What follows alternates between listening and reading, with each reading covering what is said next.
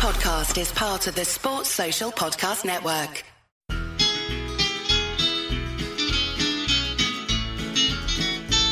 It's the moment of the evening every K-State fan enjoys. Settle down and pour a whiskey, crack open a LaCroix. Please put your hands together and make a little noise for your favorite Wildcatters, the handsome Bosco boys. Ooh, Bosco's boys. Come on, boys.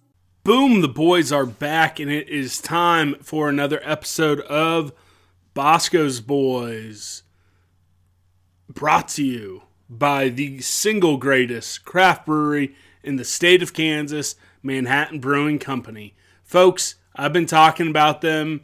Uh, you know, hell, they've been rocking with us whew, almost a year now. You know, we're coming up on a year in this partnership, and I tell you what, every time I crack one open here in Shawnee, every time I go into the tap room, I'm continually, continually blown away by the quality and the variety of different beers at Manhattan Brewing Company. Doesn't matter what sort of craft beer fan you are, or you might even be someone who thinks you don't like craft beer. I promise you, if you get in there, talk to whoever's behind the bar, I promise your new favorite beer is waiting for you at Manhattan Brewing Company. Coming up here just in a couple weeks, they have the biggest and best Fat Tuesday party in the state of Kansas. You're going to be able to get all this delicious Cajun food, some uh, New Orleans-inspired craft cocktails, and their special Special cask beer being broken open just for this celebration. So if, if you're in Manhattan or in the area, or heck, might sound like a good enough reason to just make that special trip to the happiest city in America, check out Manhattan Brewing Company any day, but especially on this upcoming Fat Tuesday. Okay, coming up, we're going to talk about Colin Klein staying put at K-State and a very disappointing game down in Lubbock, Texas. Before we get started, uh, I will say this. I'm recording this at nine thirty-nine on Super Bowl Sunday. I hope nobody's listening to this. uh, all, all due respect uh, to our sponsors and to uh, our downloads.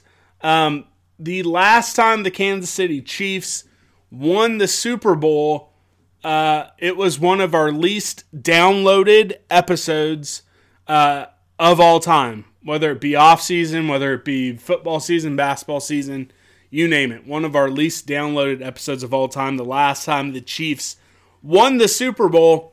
And uh, I'm a Chiefs fan. I know uh, large, large swath of our fans are Chiefs fans. So I'm hoping either you're not listening to this because you're soaking up all the Chiefs content, or you're just super happy and you're a loyal bonehead and you're still listening to this. Uh, hopefully, uh, after the Kansas City Chiefs won their third Super Bowl in franchise history. So fingers crossed for that one. We're going to start with the good before we end with the bad. And the good is Colin Klein is staying at K-State. Now, I know there's a lot of you, maybe not a lot, but there's a handful of you who aren't on Twitter, aren't a paid subscriber of the any message boards.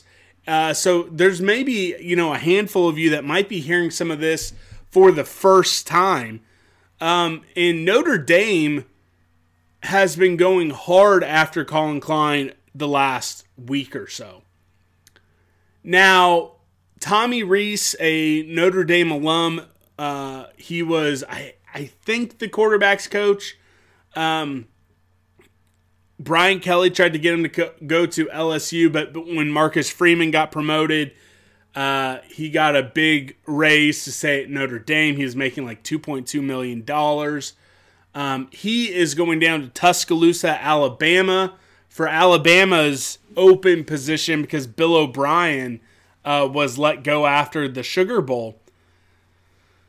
So, and there's some depth there that we'll get to here shortly. So, it was Thursday, Wednesday or Thursday, uh, it was Wednesday, when some smoke signals started popping up, but nothing, nothing like too crazy. You know, it, it was some Notre Dame fans who were tracking flights, seeing a flight, a charter jet leaving Manhattan. Um, and then it was Thursday where it's really started taking off, Thursday morning, late morning, where uh, whispers really started circulating around K-State fans. Now, it wasn't until Thursday evening that uh, it really started going like crazy. At first, it was just like, okay, maybe Notre Dame was, uh, you know, talking to him. Tracker thread, but football scoops dot com, which is the top uh, blog site, website, whatever you want to call them, covering coaching searches, came out and said, hey, look, Colin Klein flew up on Wednesday. He is still here as of late Thursday afternoon. It's looking like he is the top candidate for the Notre Dame offensive coordinator job. Um, K-State fans started freaking out. Uh, myself, I, I don't know if I ever was freaking out. I kind of had accepted, okay, I think Colin Klein is going to go to Notre Dame and be the new offensive coordinator. I, I kind of had already uh, accepted it. Um, I was not melting down. I was not, you know, over, overly worried, because I have a level of confidence in in Chris Klieman and Gene Taylor uh, to be able to make hires, to find the next correct guy to lead the offense. I was upset, and uh, you know, if Notre Dame can lose an alum to a you know a lateral position, of course K-State can. But it being Colin Klein, it being the guy who you know was a Heisman finalist, was a guy who was on campus at the same time I was, it was going to have another level of a gut punch that brought on more sadness Uh, than maybe if it was just some random guy. Um, things start swirling. Um, late Thursday night, there was confirmation that he had the job offer. Um, I wake up to that news, and I'm just kind of accepting, okay, Colin Klein is going to move on. Uh, of course, nothing is official, especially since he didn't take the job, but I have it on pretty good authority that Colin Klein was looking at close, to, excuse me, close to, if not more than a million dollar raise on what he made in twenty twenty-two. And what probably is going to be close to still double of what he will be making when his new contract extension and raise is announced. Um, I was hearing anywhere between one point five to one point eight million dollars uh, that Notre Dame was offering. Uh, Colin Klein was making six hundred thousand dollars this past year. I'm hearing that he's going to be around eight hundred thousand dollars, maybe nine hundred thousand dollars next year. So again, uh, it was a massive raise. Uh, whether we want to admit it or not, accept it or not, it was going to be a much more high-profile job.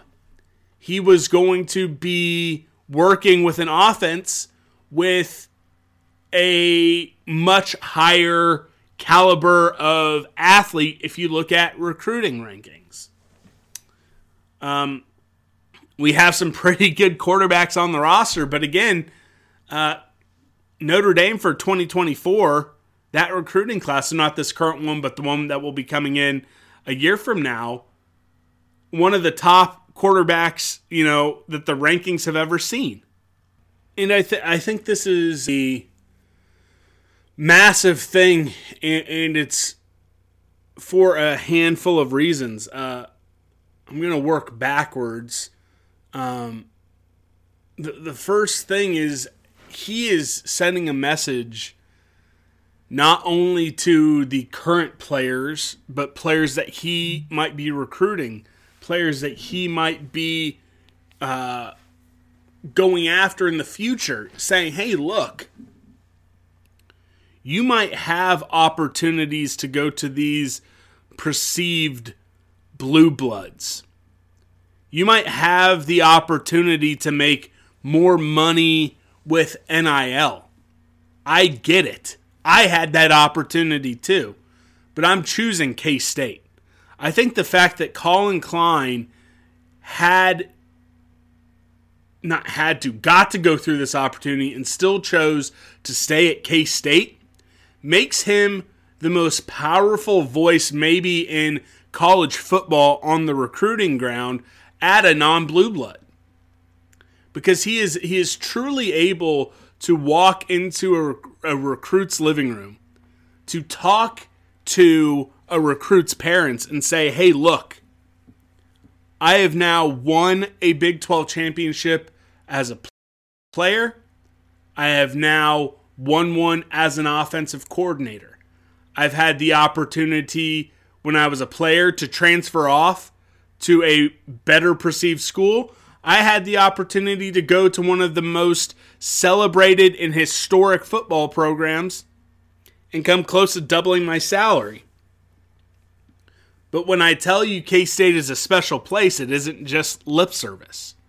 Colin Klein has documented, you know, reasoning. There's some pretty well-documented uh, material out there saying, hey, this guy isn't just making shit up. This isn't just a recruiting pitch. This the second thing that I take away from this is his confidence in this current offense and this current team. Now, despite his loyalty, despite what Kansas State means to him, he's still a coach. He is still a highly competitive person. He is still someone who one day wants to be a head coach at a major Power Five college football program. I think probably deep down he wants that to be K-State, but you never know when those opportunities are going to come. You know, and I think Colin Klein will be an amazing head coach one day, but it, but if he thought, okay, you know, last year, You know, I, I, I had it all. I, I pulled out all the bells, all the whistles. We won a Big twelve title. I did it with two quarterbacks. But eh, I, I just I, I just think that that's probably the, the ceiling. That, that that's about all I have with this guys. He probably would have left. He probably would have taken that job, and he would have reset his clock and, uh, you know, let it ride there at Notre Dame.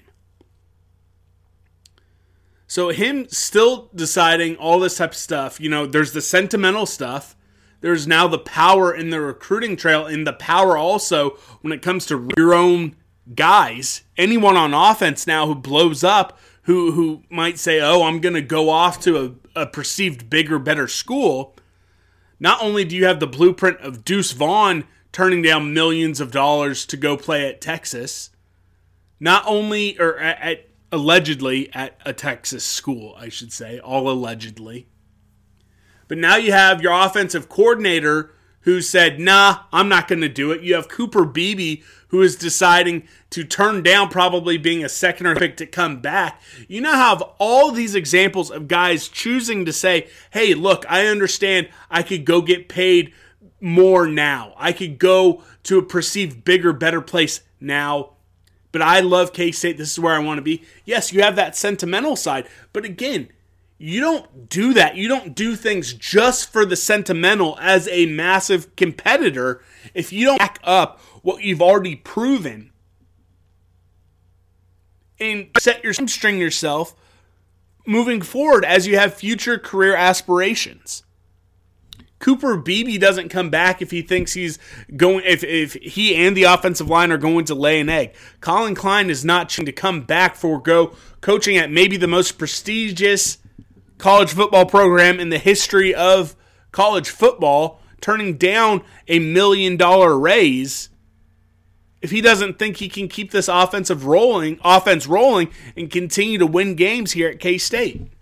And that gives me confidence. That gives me a little bit of swagger. That gives me a fan and excitement saying, hey, look, this is everything that we've ever dreamed of. This is everything that we've ever wanted. One of our own becoming a hyper elite, sought after coach, young up and coming coach. And I'm going to get to that here in a little bit.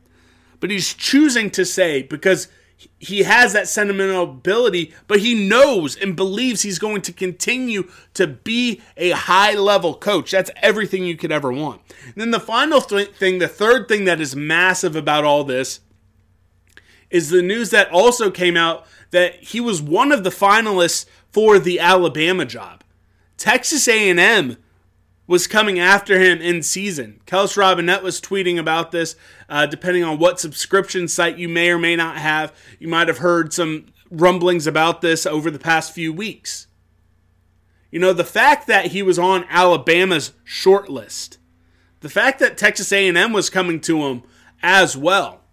Here, here is the program in all of college football, as Uh, sadly, we had to experience back on New Year's Eve, and the the the college football program that's been spending more money than anyone else on coaching staff and recruiting classes. So you have these three massive programs that win at all costs, have more money than God himself, and they're coming after our guy.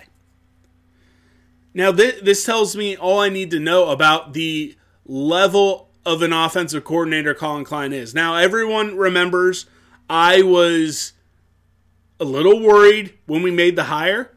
After that Tulane game when everyone was melting down, I threw my hands up in the air and I just said, hey, look, uh, you know, I'm not jumping off the train, but this is what I was afraid of when you hire one of your own legends to be an offensive coordinator. But he proved through all of Big twelve play, the caliber of play caller he is, the way he set up his passing tree, the way that almost, seemingly almost every play he ran set something up later on in the game. And look, that's what I see as some random podcast guy who is just a fan. You know, I was barely a two-letter letter, two-year letterman in high school, and they were probably being nice to me, giving me a letter Uh, for my uh, junior and senior year. I am not some football savant. I'm not some play calling or even scheme savant at all. There are other folks who are far better at that than me. And, you know, look look at what, you know, Jimmy Goheen, a k a. Casey underscore fan, puts out there with all his gifts during football season. Uh, the Aggieville Alley Cats really break stuff down far better and more in depth than me. But you, you can see the difference, especially once you flip the switch during conference play, uh, to see the true levels and complexity and how everything was breaking down and setting other stuff up. And you can't help but take what you saw with your eyes, take what you saw with two different quarterbacks this year, both of which had their own massive question marks and dark clouds hanging over their heads, by the way. And then you see that three of the premier programs, or, or at least two of the premier programs in the history of college football, the modern dynasty, uh, and then two programs uh, that are definitely, you know, a, a top, top twenty-five type teams year in, year out with a ton of money. I mean, the fact that they're coming after your guy tells you everything you need to know. He is so well respected. He is seen as one of these rising stars in the coaching ranks, and he, he's choosing to stay. Now, all of this leads me to what the action plans need to be. I, I, I saw a lot of this, a, a lot of folks talking about, oh, where's the raises, announcer, all this type of stuff. Look, I, I if I was going to hypothesize, I would say I think most of the contract details with all the assistants, some of the support staffers, uh, Coach Tremaine, uh, Carroll, the sp- strength and conditioning, I-, I would imagine almost all of that has been agreed to. Maybe they're hammering a final detail here or there with Chris Klieman, and shortly after they announce the new wide receiver coach, whoever that is, whoever that, uh, we will see the announcement of contract extensions, raises, et cetera, et cetera, for the staff. And th- that's my hypothesis. I don't know that. I-, I think you could probably anticipate seeing Colin Klein anywhere between eight hundred thousand dollars and nine hundred thousand dollars. I don't know if he'll quite get up to a million.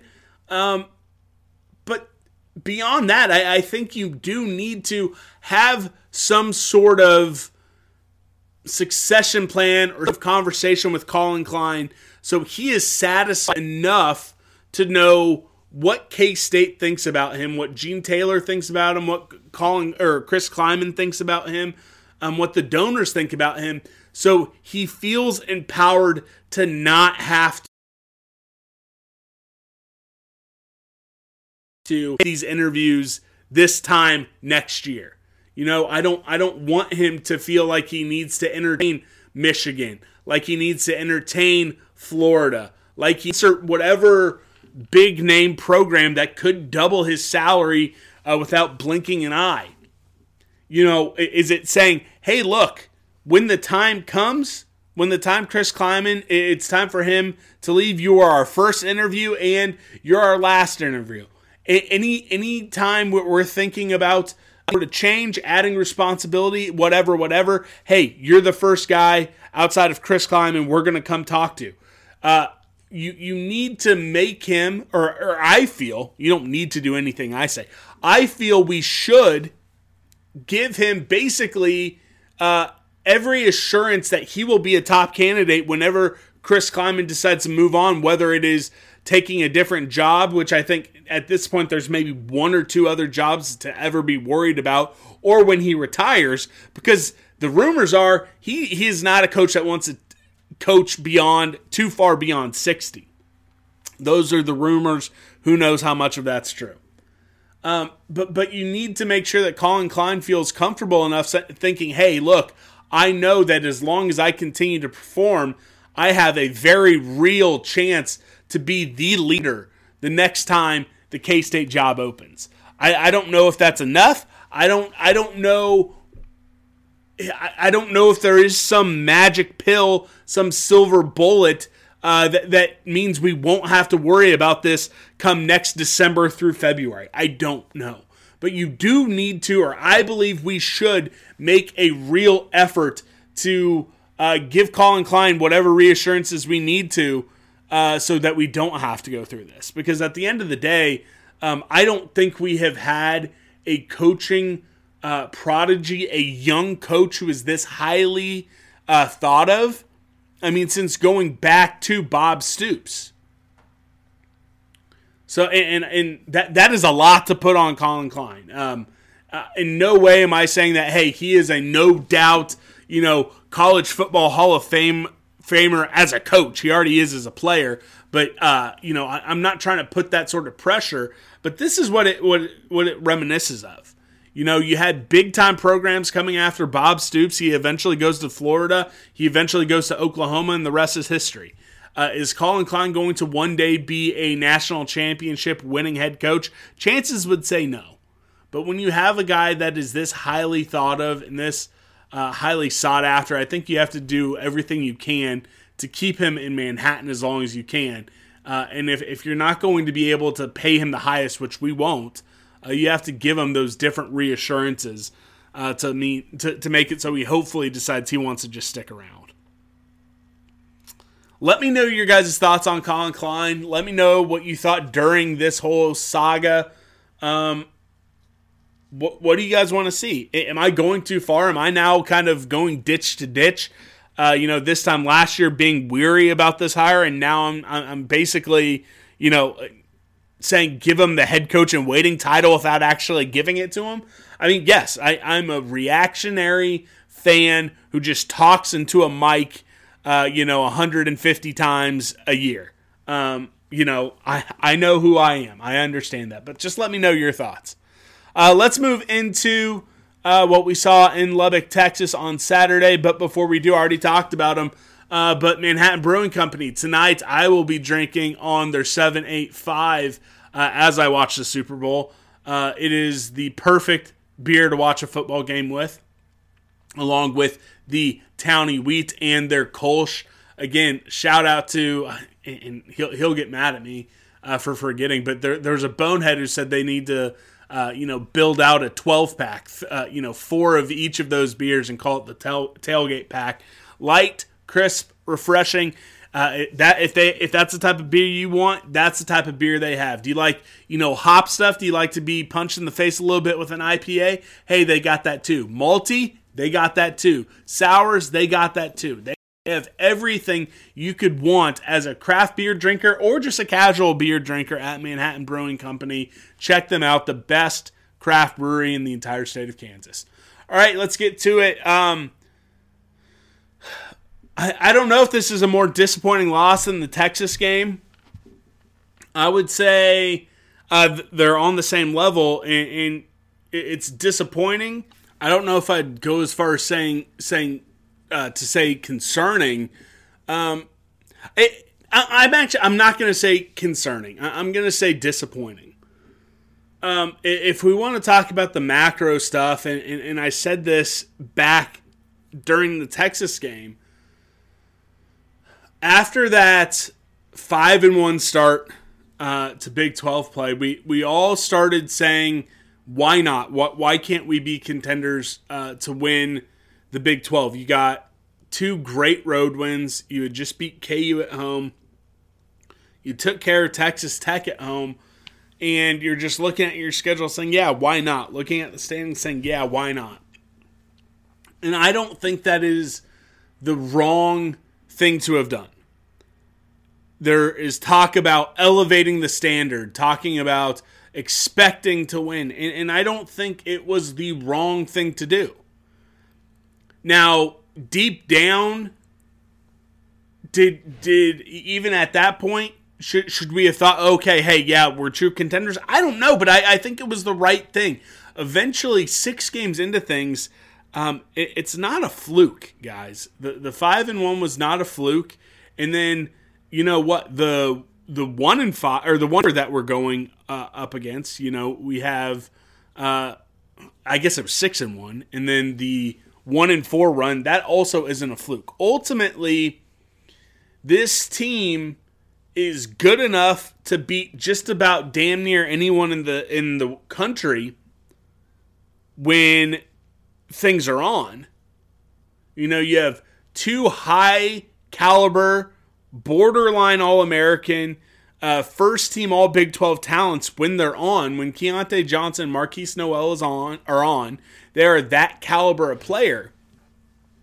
And you have a lot of good role players, many of which are capable of getting you double-digit points in a Big twelve game. But at the same time, this team is careless. This team is... Let me rephrase this.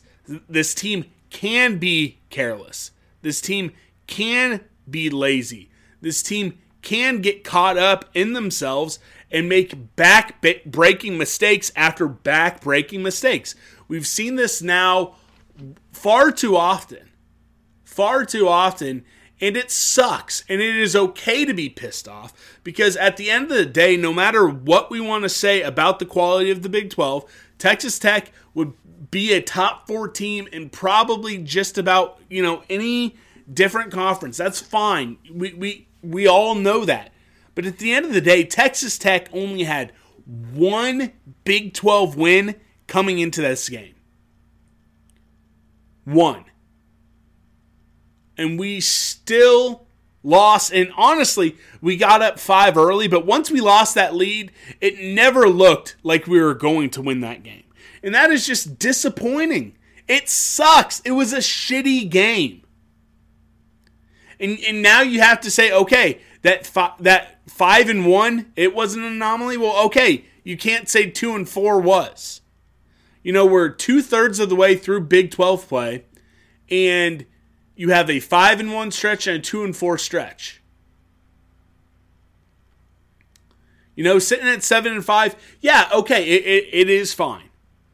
And you and you you do have to look at the results and say, okay, we're probably an upper-middle-class Big twelve team.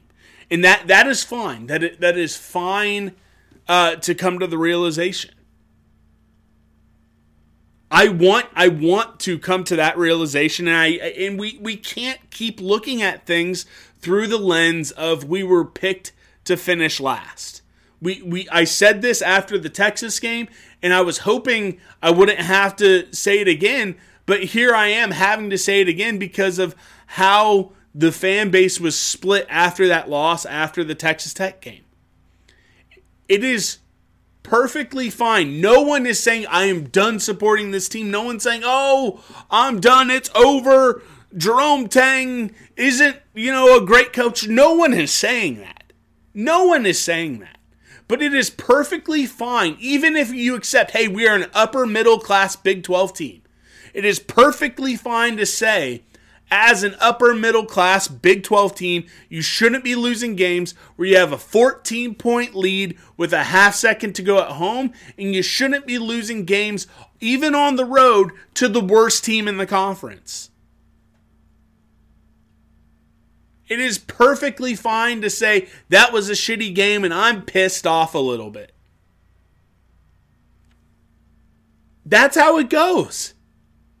Again, I, I don't think anyone is, is sitting here thinking, all right, you know, we, we, we we're going to win out and we're going to win the Big twelve or anything like that anymore. No, but this team is more than capable of making it to the second weekend. It is more than capable of sustaining themselves in the top twenty-five.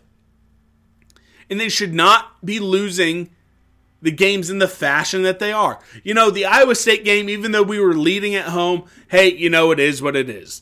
Losing, you know, that game in Allen Fieldhouse, hey, you know what? K U is a very good team. It was at home. You know, we didn't play good. We got rattled. We let the building beat us, you know, in that first half. But, hey, you know, that's what happens in that building. Hey, T C U, when they kicked our ass, Mike Miles was on, Ball was on, Lampkin was on. They had a great night. That's fine.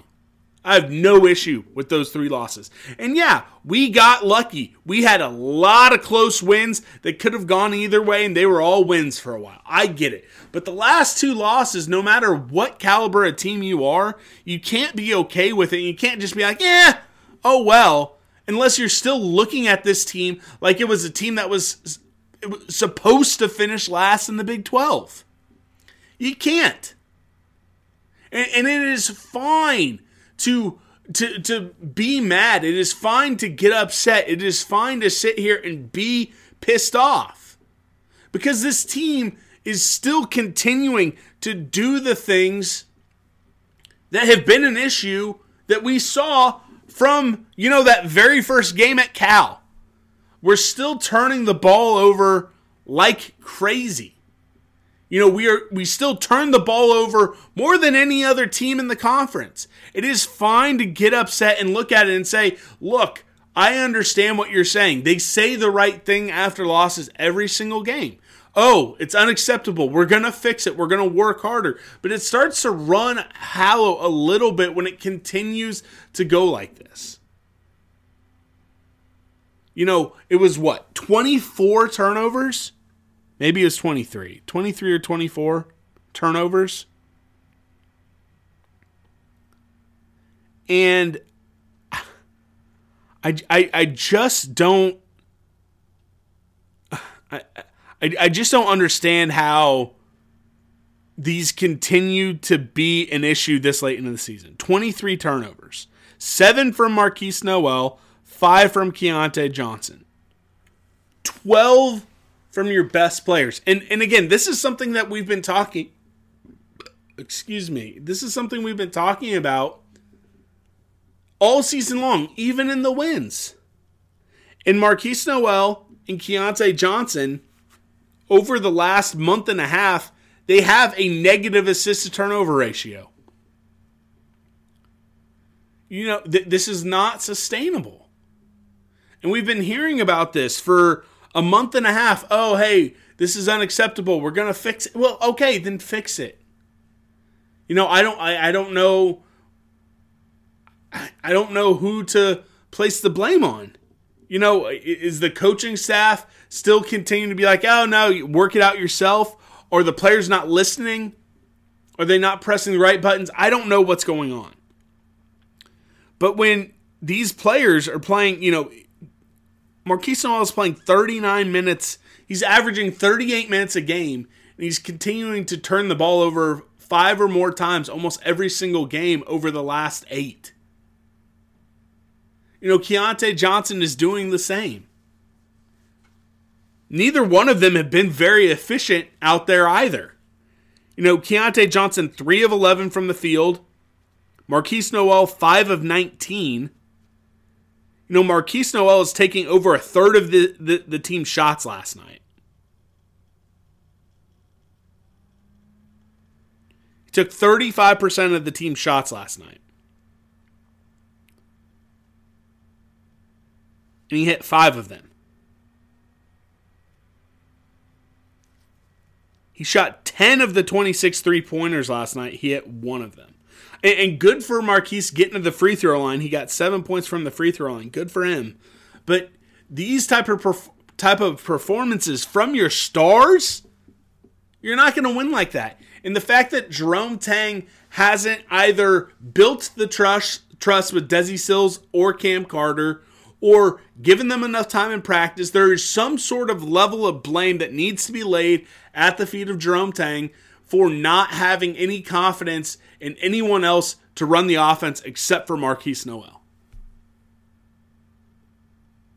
Because on games like last night, the fact he's still playing thirty-nine minutes,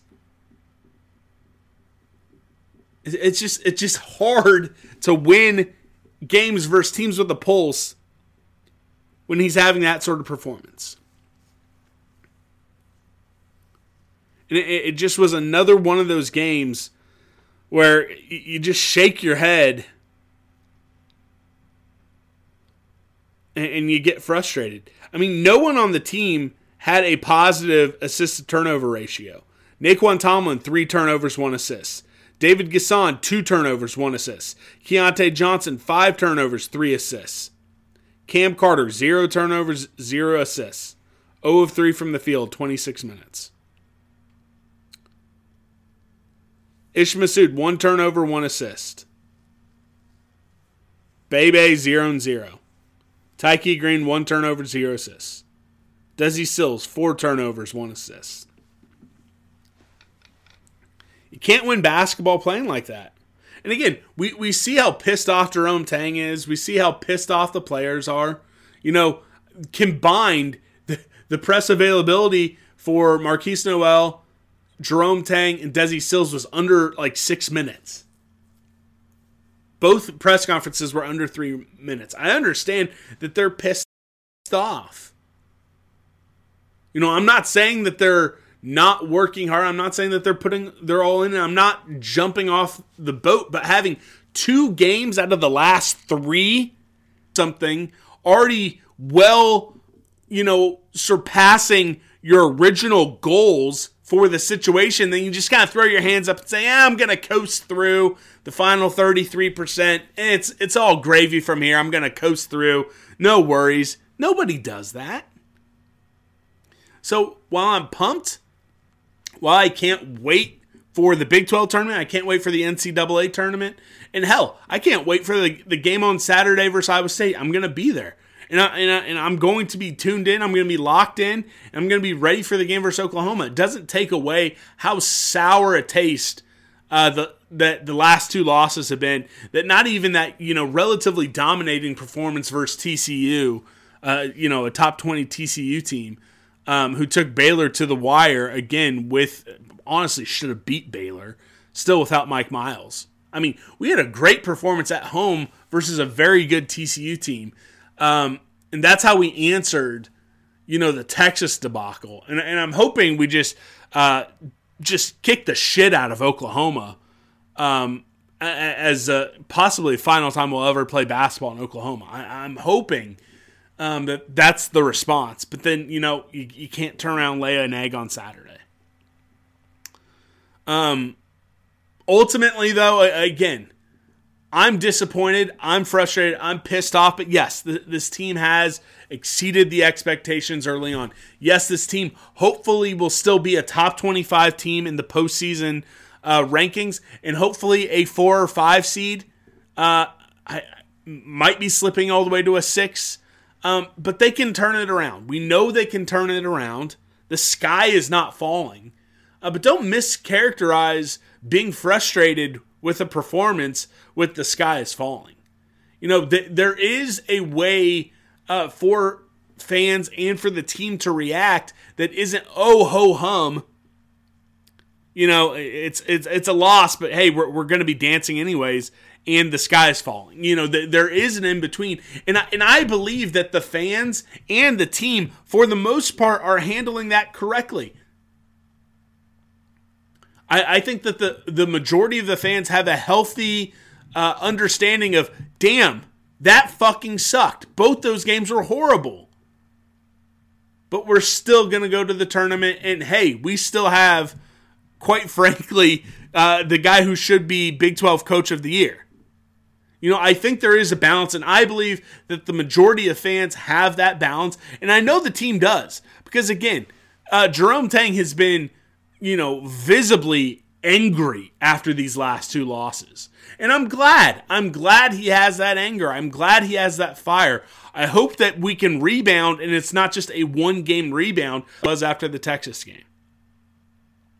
That's all we have, though. I will, I'm recording a Q and A show right here, right now, after this episode that you guys will be hearing tomorrow, uh, the fourteenth, Valentine's Day. So if, if you're still on the fence, uh, go buy some flowers, go buy some cards, go buy some candy.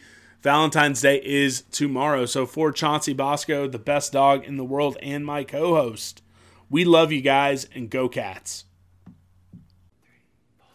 Hail to the purple, hail to the white, wildcat in spirit, wildcat in fight. Hail alma mater, from sea to sea. Onward forever, hail victory. Ba-dum-ba-dum-ba-dum-ba. Fight, U K State Wildcats for alma mater fight. Glory in the combat for the purple and the white. Faithful to our colors, we will ever be a fighting. Ever fighting for a Wildcat victory. Fight, fight, fight, fight.